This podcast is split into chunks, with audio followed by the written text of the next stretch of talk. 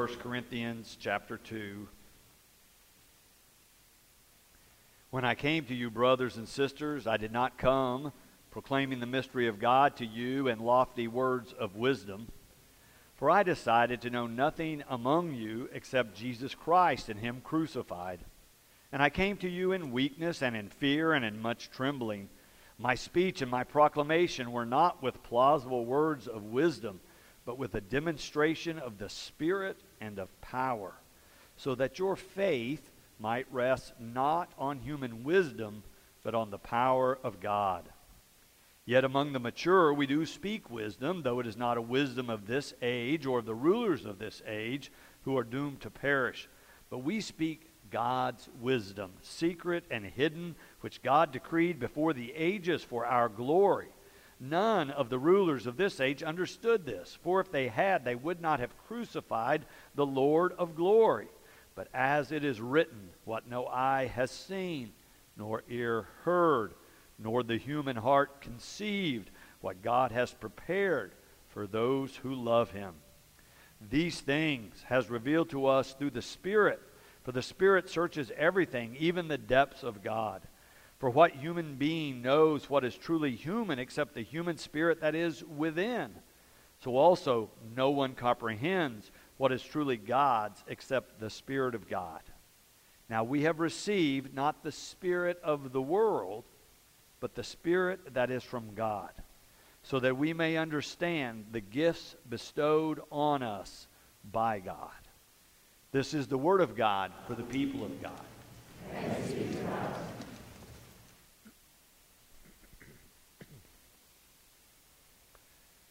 In chapter 1, Paul says to these early Christians at Corinth, don't listen to human leaders.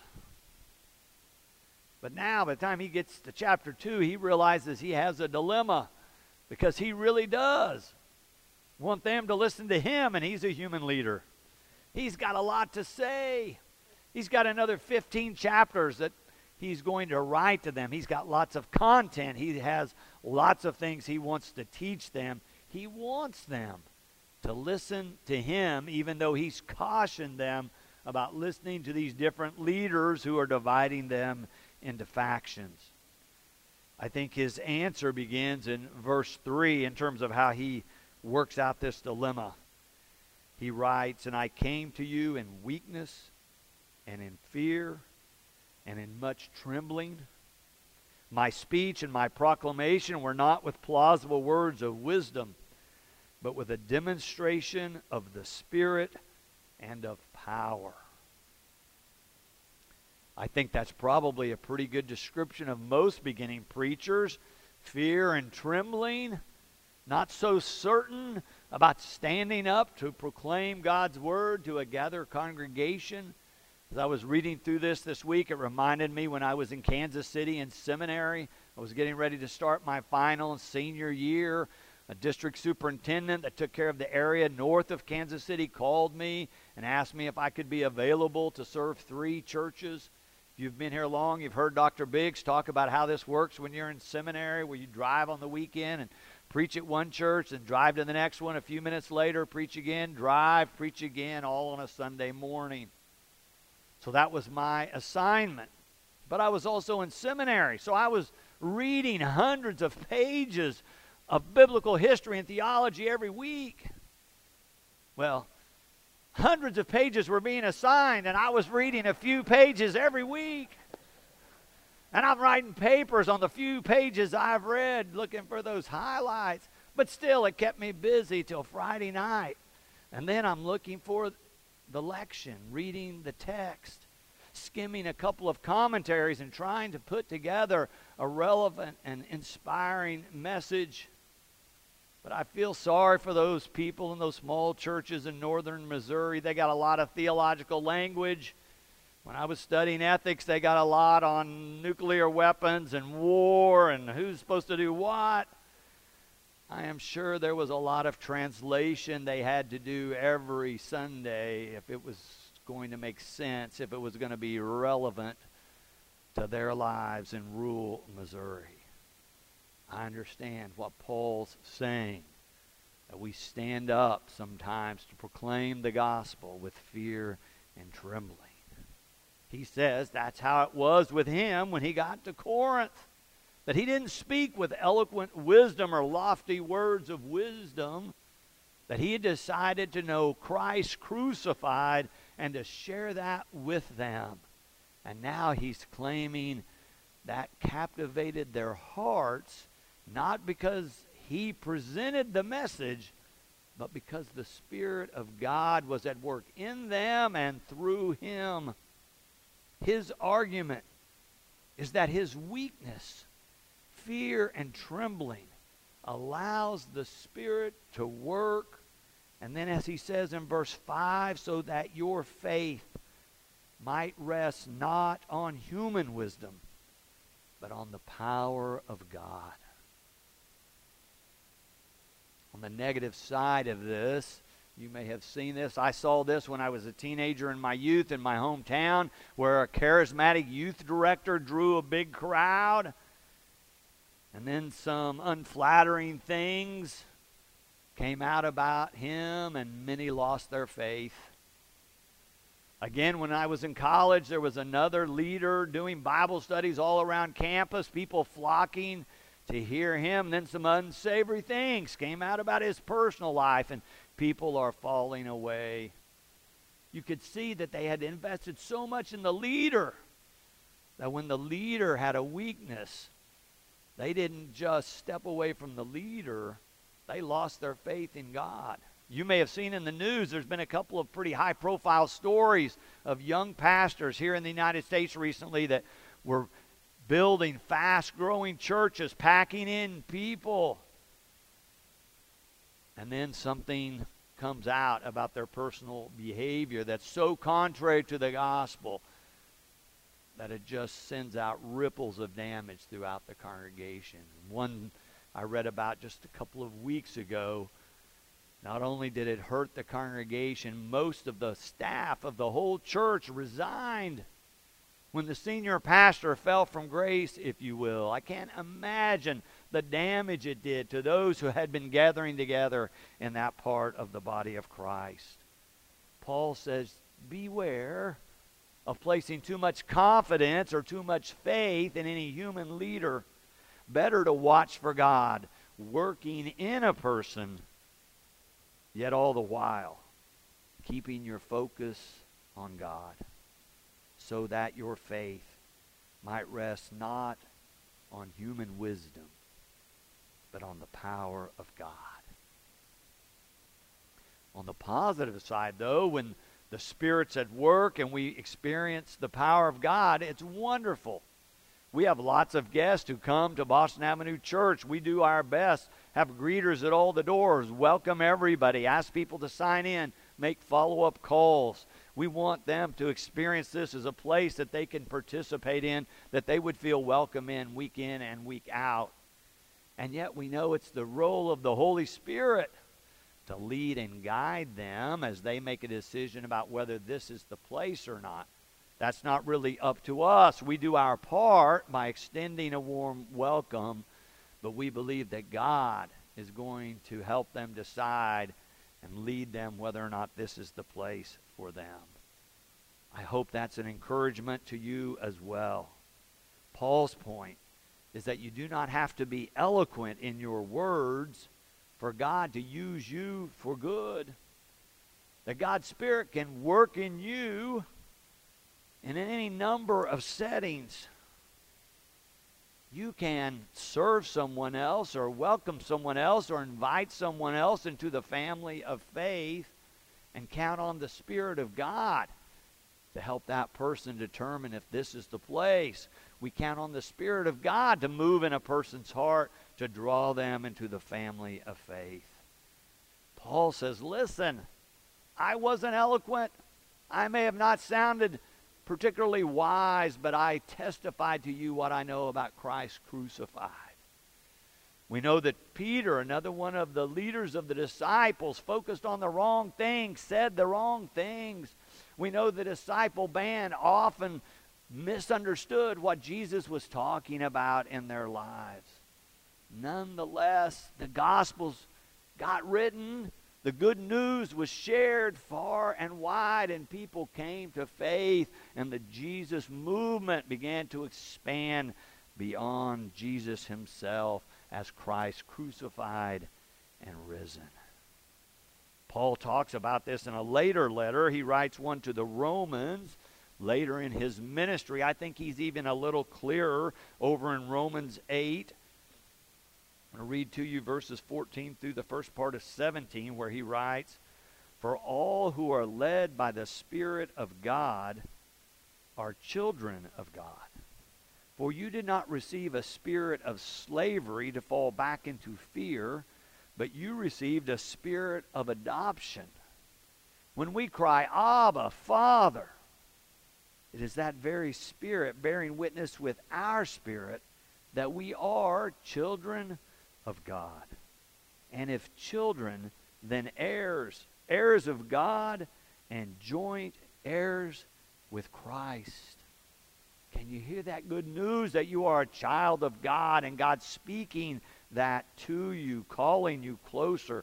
The Holy Spirit bears witness to your spirit so that you have that assurance of a loving relationship with God just as did Christ.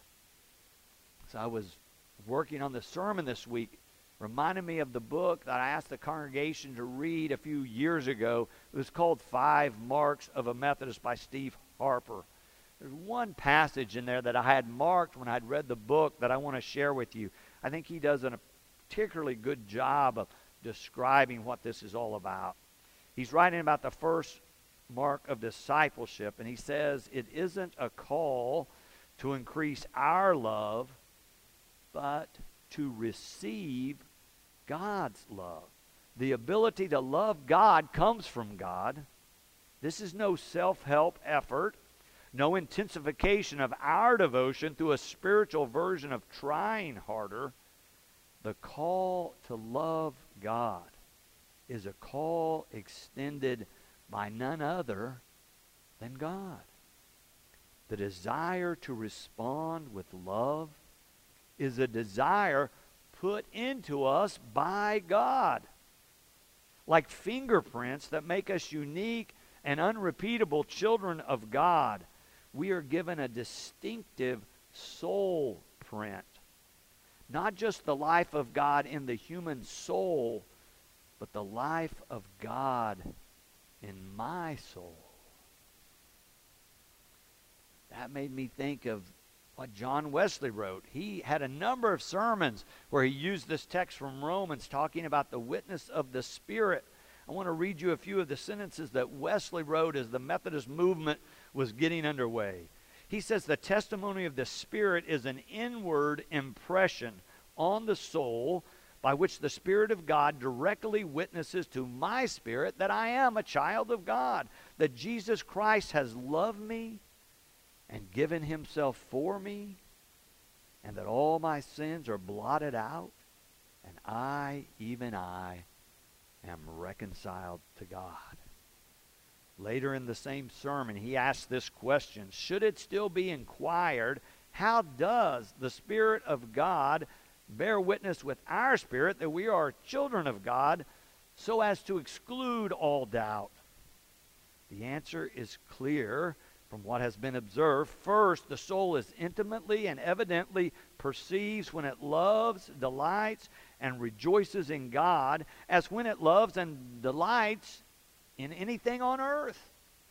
And it can no more doubt whether it loves, delights, and rejoices or not than whether it exists or not.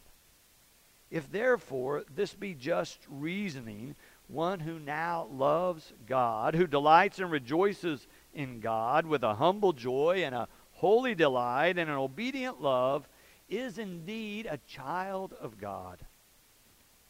He says this I thus love, delight, and rejoice in God. Therefore, I am a child of God. Then a Christian can by no means doubt being a child of God we have as full an assurance as any has that the Scriptures are of God and of this loving God, one then has inward proof. So Wesley talks about these different pieces of what we have in Scripture and what our inner experience can be and how our friends and our family of faith can help us and how we can think about all of these things so that we have no doubt that God loves us and that we're forgiven and that we're a child of God. So, in Wesleyan Methodist theology and the history of our church, we've come to call this the Wesleyan quadrilateral. These four sources we hold up as important for all of us to use as we develop our theology and beliefs Scripture, tradition, our own experience of the Holy Spirit, and reason or the use of our minds. We believe that all of those can help us develop and grow in our faith. And our core values that we articulated a few years ago, we say that we embrace a reasoned approach to faith and Scripture. That is, we believe that God has given us our minds as a gift and we should use them to understand and grasp our faith. And all the same, God can work in our hearts. And we can think and we can feel and we can put that together and we can have an experience that resonates within us. So, in fact, we do know that the Spirit of God is working in our spirit or in our lives, that the Spirit of God is alive, drawing us ever closer to God and guiding and leading us as we go about our living. Some devotional authors write devotions as if it's a direct message from God. So that rather than reading it as if I wrote it to you, or reading it or listening as if God wrote it. One of those books is called God Calling. It was written by two women, not famous in any particular way, but who committed to pray together every day for a year back in the 1930s. They were so humble that after they did this for a year and every day prayed together, then wrote down a message that they had understood God was speaking to them Others heard about it. Finally, someone wanted to publish it. They didn't want their names on it, so they are anonymous to this day. Let me just read you one of the messages they heard from God that they wrote down. It says, Yes, I, your master, am a generous giver. Our lives are one, yours and mine. You do not make yourselves loving and strong and patient and humble you live with me, and then my life accomplishes the miracle, the change. Another one of those kind of devotional books has been published just recently called Liberating Love 365 Love Notes from God. I want to just read you one of those. It says this I made you for joy and praise and celebration. I do not ask you to offer me thanksgiving because I need it. I ask you for it because sometimes you and your people have forgotten what joy feels like. You may even have forgotten that in an era such as this, when so much evil is afoot, celebration and thanksgiving are acts of resistance against evil forces, empires of destruction, and cultures of violence and hate. I love a good party because I love to see you shine with joy. And the world does not encourage joy for its own sake enough. Today, I ask you to find something to celebrate, something to be thankful for, and to share it with someone Share it with someone else. Find something to celebrate and to give thanks for, to be joyful in, and share that with someone else, God says. No matter how you seek God or look for God, whether you do it alone in silent prayer or whether you pray with others, whether you read somebody else's devotional writing and listen for God that way or read Scripture and then listen, whether you listen to music, whether you join others in a class to study and talk and pray. It matters not how you do it. Paul's point is find some time to do it and listen for God. Let the Holy Spirit teach you. Let the Holy Spirit speak to you. Let the Holy Spirit empower you to use your gifts for good in the world. Amen.